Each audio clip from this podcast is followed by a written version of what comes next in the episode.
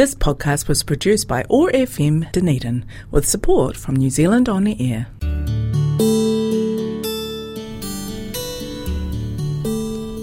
Telugu states in South India are famous for culture, temples, food, Tollywood and sense of humor.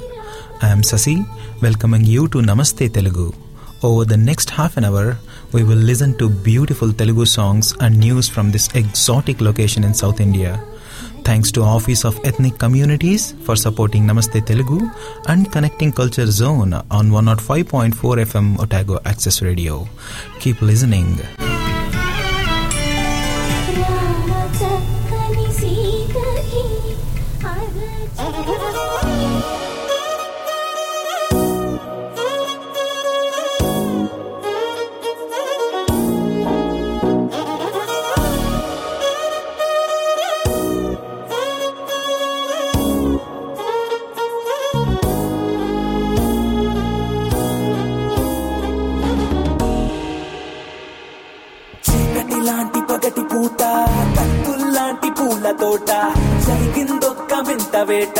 పులిపై పడిన లేడి కథ వింటారా?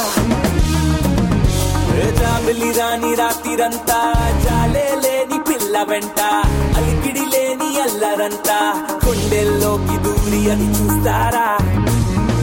చుట్టూ ఎవ్వరూ లేరు, సాయం ఎవ్వరూ రారు, చుట్టూ ఎవ్వరూ లేరు, సాయం ఎవ్వరూ రారు, నాపై నేనే ప్రకటిస్తున్నా ఇది పోరు.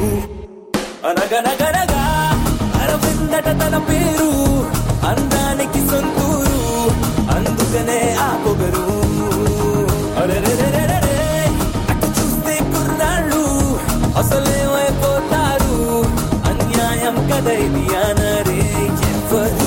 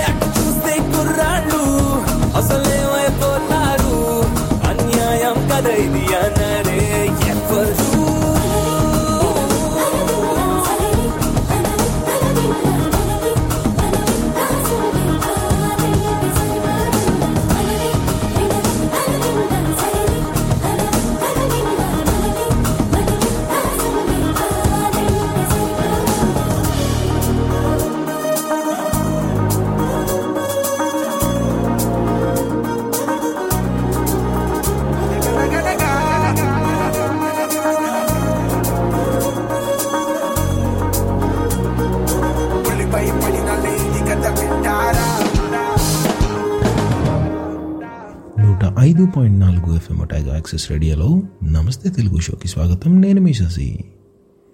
కనెక్టింగ్ కల్చర్ జోన్ వాళ్ళు ప్రతి సంవత్సరం కొంచెం ఫండింగ్ వేరే కల్చర్స్ న్యూజిలాండ్లో డెవలప్ అవడం కోసం, ఎస్పెషలీ ఎయిర్ టైమ్ని స్పాన్సర్ చేయడానికి ఇవ్వడం వల్ల మనకు, మన తెలుగుకి, మన భాషకి, ఈ పరాయి దేశంలో 10 మంది మన వాళ్ళకి మన భాషలో మన మాటలు చెప్పుకోవడానికి ఒక అవకాశం కలిగింది. అలాంటి కనెక్టింగ్ కల్చర్ జోన్ వాళ్ళకి ఈ సందర్భంగా మరొకసారి నేను కృతజ్ఞతలు తెలియజేసుకోవాలనుకుంటున్నాను. ఈ వారం కొన్ని తెలుగు సాహిత్యం గురించి మాట్లాడుకుందాం అనుకుంటున్నాను. ఎందుకంటే గత 3-4 వారాల నుంచి మనం వేరే విషయాలు మాట్లాడుకున్నాం. సో ఎప్పటిలాగా మన తెలుగు గురించి, మన సాహిత్యం గురించి, మన మాటల గురించి మనం మాట్లాడుకుందాం. ఎందుకు సడన్గా ఇలా మాట్లాడాలనిపించింది అంటే, ఈరోజు నా స్నేహితుడి తండ్రి గారు ఒకరితో జస్ట్ ఫోన్ సంభాషణ జరిగింది. ఆయన శ్రీ కృష్ణదేవరాయ యూనివర్సిటీలో ఆచార్యులుగా పనిచేసి, తెలుగు ప్రొఫెసర్గా పనిచేసి రిటైర్ అయ్యారు. ఆయనతో మాట్లాడుతున్నప్పుడు చాలా గొప్ప మాటలు మాట్లాడారు. కానీ పెద్దవాళ్లతో, గొప్పవాళ్ళతో మాట్లాడినప్పుడు మనకు ఎలాంటి విషయాలు అర్థమవుతాయో చెప్పడానికి మీకు ఒక ఉదాహరణ చెప్తాను. ఈరోజు నేను ఆయనతో మాట్లాడుతున్నప్పుడు తెలుగు సాహిత్యం గురించి, తెలుగు కవితల గురించి ఆయన మాట్లాడుతూ ఏమన్నారంటే, మన తెలుగు కవిత్వం మొత్తం ఒక పదంలో, ఒక వాక్యంలో చెప్పాలి అంటే, మొన్న గుడి, నిన్న జడ, నేడు అలజడి. ఈ పదం మళ్ళొకసారి చెప్తాను వినండి. మొన్న గుడి, నిన్న జడ, నేడు అలజడి. ఎందుకు దీన్ని ఆయన ఎంతో తెలుగు సాహిత్యాన్ని, కవిత్వాన్ని చదివి, దాని గురించి అర్థం చేసుకొని, దాన్ని 3 సెక్షన్స్గా విభజించి మాట్లాడగలిగితే మాట్లాడే మాట ఇది.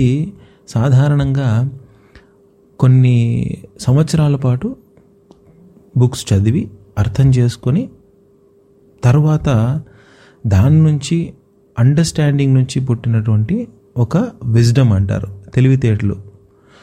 అయితే ఈయనతో మాట్లాడడం వల్ల డైరెక్ట్గా నాకు బుక్స్ చదివి అర్థం చేసుకొని, తెలుగు సాహిత్యాన్ని, కవిత్వాన్ని, దానికి ఉన్న చరిత్రని 3 భాగాలుగా విభజించి చెప్పాల్సిన అవసరం లేకుండా నేరుగా ఈ విజ్డమ్ ఏదైతే ఉందో అది నాకు అందింది.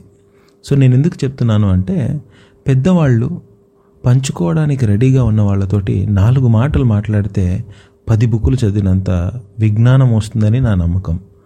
ఈరోజు నేను దాన్ని అనుభవించాను. అయితే ఆయన అన్న మాటకి నేను ఇప్పుడు, ఎందుకు మీకు అర్థమైన వాళ్ళకి పర్లేదు, కానీ తెలుగు సాహిత్యం గురించి తెలియకపోతే దాన్ని ఎక్స్ప్లెయిన్ చేయడానికి ట్రై చేస్తాను. తెలుగు సాహిత్యం నన్నయ్య గారితో మొదలైంది. నన్నయ్య గారే మనకు వ్యాకరణం కానీ, ఎలా తెలుగులో కవిత్వం రాయాలి అన్నదాన్ని కానీ ఆయన రూల్స్ పెట్టారు. అంతకుముందు దాకా ఎలా రాయాలి కవిత్వం అనేది కూడా తెలుగులో తెలియదు ఎవరికి.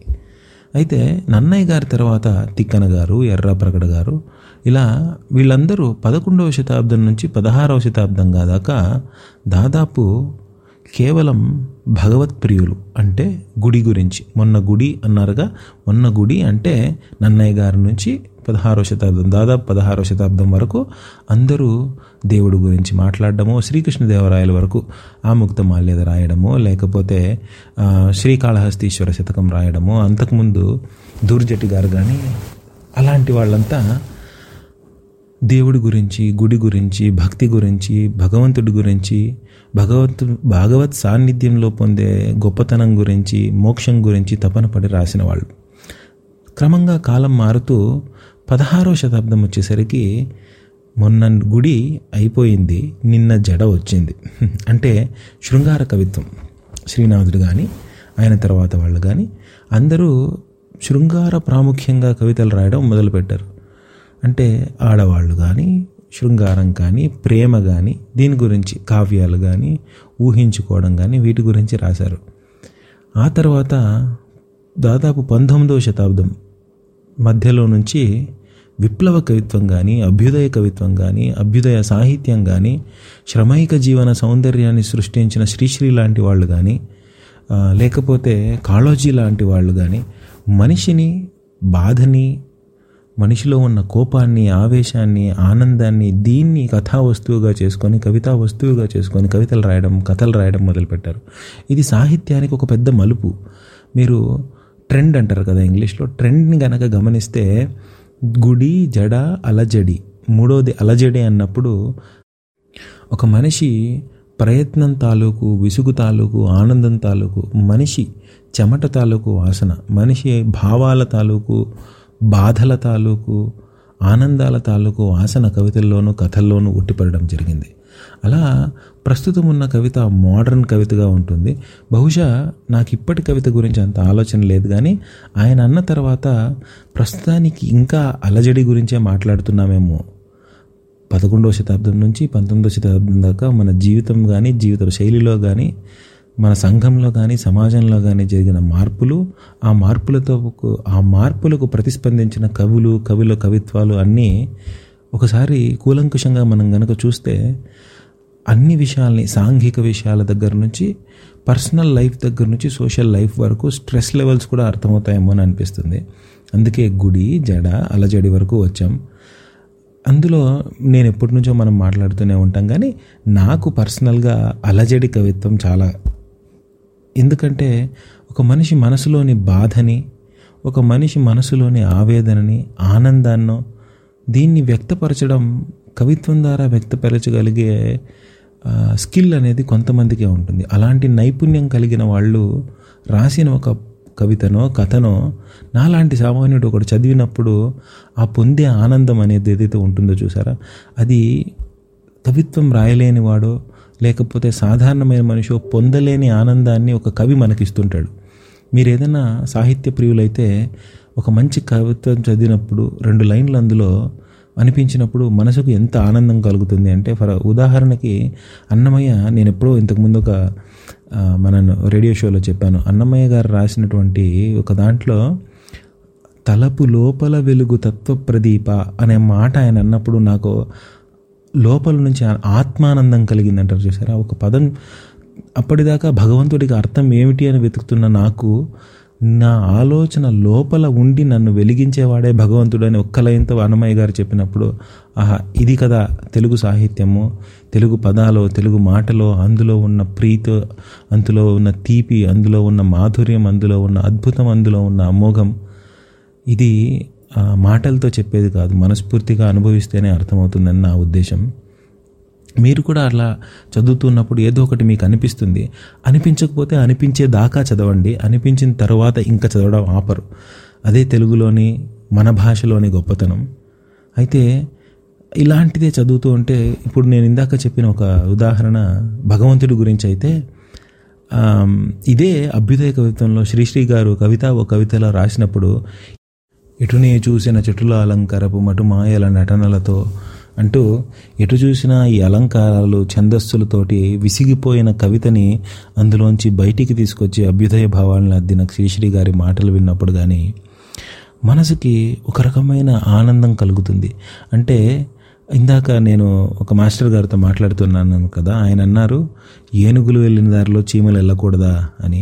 అంటే మహాకవి శివశ్రీ గారు రాశారు కదా, అంత మాత్రం నేను రాయలేకపోతాను కదా అని కాకుండా, ఏదో మనకు తోచినంత సాహిత్యానికి సహాయం చేయడం కోసం, మన తెలుగు భాషకి సహాయం చేయడం కోసం, తెలుగు మాటల్ని పెంపొందించడం కోసం, మరి కొన్ని తరాలకి మన భాషని మనం అందించడం కోసం చేసే తపనలో తెలుగు రాద్దాం, తెలుగు మాట్లాడదాం, తెలుగు గురించి తెలుసుకుందామనే ఒక ఆర్ద్రతతో చేస్తున్న పనులే, అంతే తప్ప అంతకన్నా ఏం లేదు. మళ్ళీ నేను టాపిక్ తప్పించి నా ఎమోషన్స్లోకి వెళ్ళిపోతున్నాను. అయితే వెనక్కిపోతే మూడో భాగం అలజడిలో శ్రీశ్రీ గారి గురించి తెలిసిన భావు కవులు కానీ, నగ్న కవులు కానీ, ఇలాంటి వాళ్ళందరూ మాట్లాడుతున్నప్పుడు, గొప్ప వాళ్ళ గురించి చేస్తున్నప్పుడు, మాట్లాడుకుంటున్నప్పుడు తెలుగు సాహిత్యాన్ని మొత్తాన్ని ఒకే ఒక వాక్యంలో 3 భాగాలుగా విభజించేసి తెలుగు సాహితీ చరిత్రనంతా ఒక్క నిమిషంలో అర్థమయ్యేలాగా చెప్పేశారని అనిపించింది. చిన్నప్పుడు ఎప్పుడో నాన్నగారు చెప్పేవాళ్ళు, రామాయణాన్ని ఎలా చెప్పొచ్చు అంటే 3 మాటల్లో చెప్పొచ్చు, కట్టే కొట్టే తెచ్చే అని. అంటే ఫస్ట్ రాముడు సీతని తాళి కట్టి, తర్వాత రావణుని కొట్టి ఆమెను తీసుకొచ్చాడట, ఇంతే రామాయణం అంటారు. అలా 3 మాటల్లో మొత్తం అంతా విషయం దాగున్నట్టు, మొన్న గుడి, నిన్న జడ, నేడు అలజడి, ఈ 3 మాటల్లో మన పూర్తి తెలుగు సాహితీ చరిత్రను ఆయన చెప్పేశారు. అలా తెలిసిన వాళ్ళతోటో పెద్దవాళ్లతోటో మాట్లాడుతూ ఉన్నప్పుడు మనలో తెలియకుండానే ఈ జ్ఞానం అనేదో లేకపోతే కష్టపడి చేయాల్సిన పని సులభంగా అర్థమయ్యేలాగా చెప్పగలుగుతారు అనేది నా ఉద్దేశం. అది నేను చెప్పడానికి ప్రయత్నిస్తున్నాను. అలాగే మన తెలుగు సాహిత్యం గురించి కూడా రెండు మాటలు నాన్నగారి గురించి మాట్లాడాను కాబట్టి యాదృచ్ఛికంగా ఈరోజు అంటే మీరు విన్నప్పటికీ అది నిన్న అవుతుంది, ఈరోజు అంటే నేను ఆదివారం రికార్డ్ చేస్తున్నాను కాబట్టి ఆదివారం ఫాదర్స్ డే ఉండడం మూలాన అందరికీ తండ్రులుంటే ఫాదర్స్ డే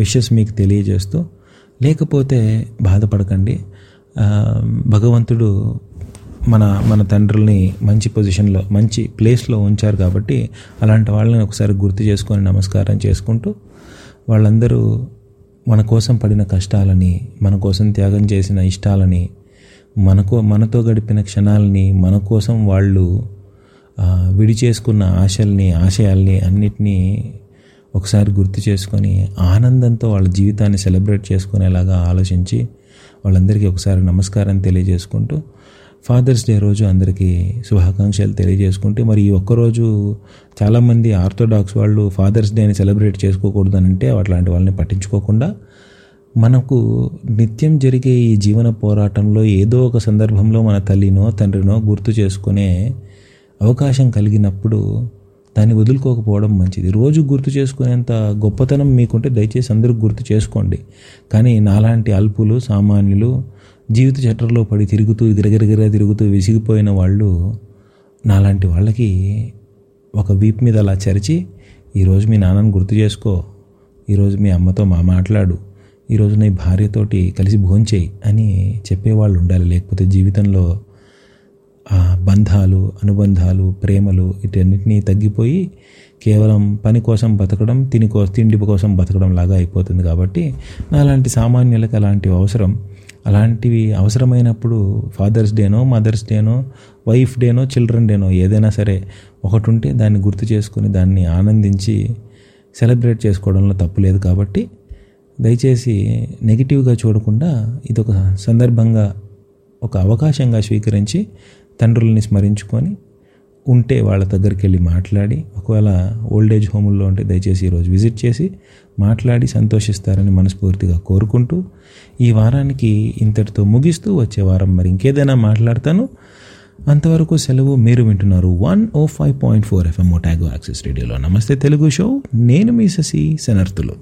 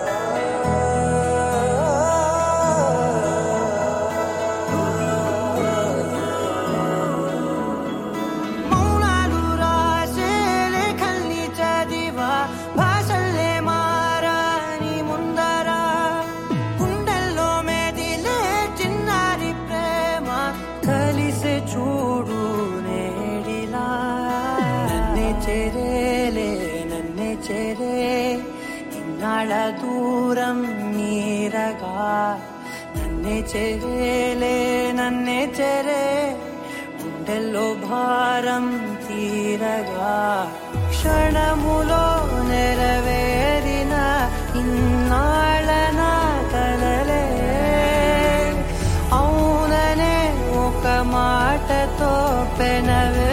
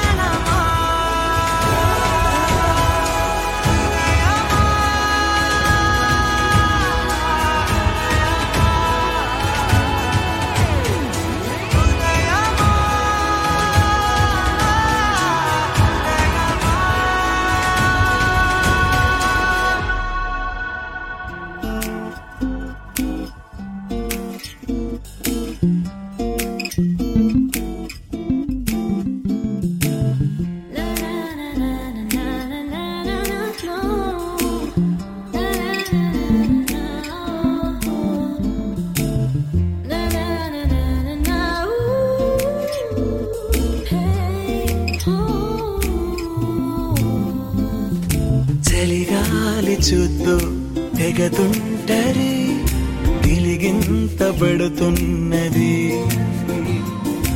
ఒక మంచు చూతూ మహమంచిది తెరచాటు కడుతున్నది నన్న కథ ఏమిటి తెలుసా ఇక ఈ పైన కానున్న కథ ఏమిటి అది నీకైనా నాకైనా తెలుసా అయినా వయసిక ఆగేనా మనమికమో మాట పడకూడదంటున్నది చలిగాలి చూద్దు తెగతుంటది గిలిగింత పెడుతున్నది పొగమంచు చూద్దు మహమంచిది తెరచాటు కడుతున్నది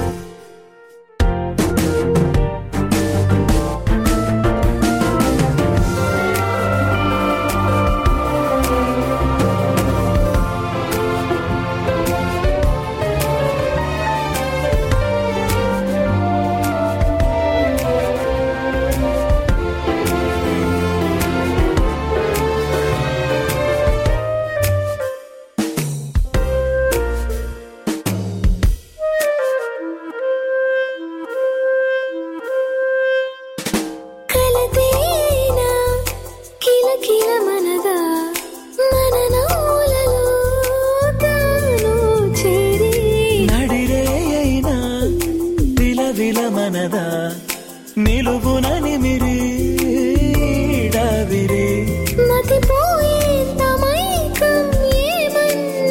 మనమికమో మాట పడకూడదంటున్నది. పొగ మంచు చూతూ మహమంచిది తెరచాటు కడుతున్నది.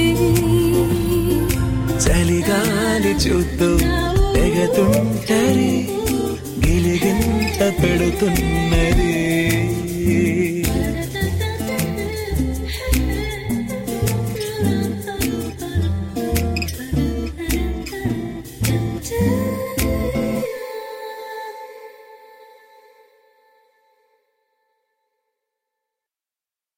This podcast was produced by ORFM Dunedin with support from New Zealand on Air.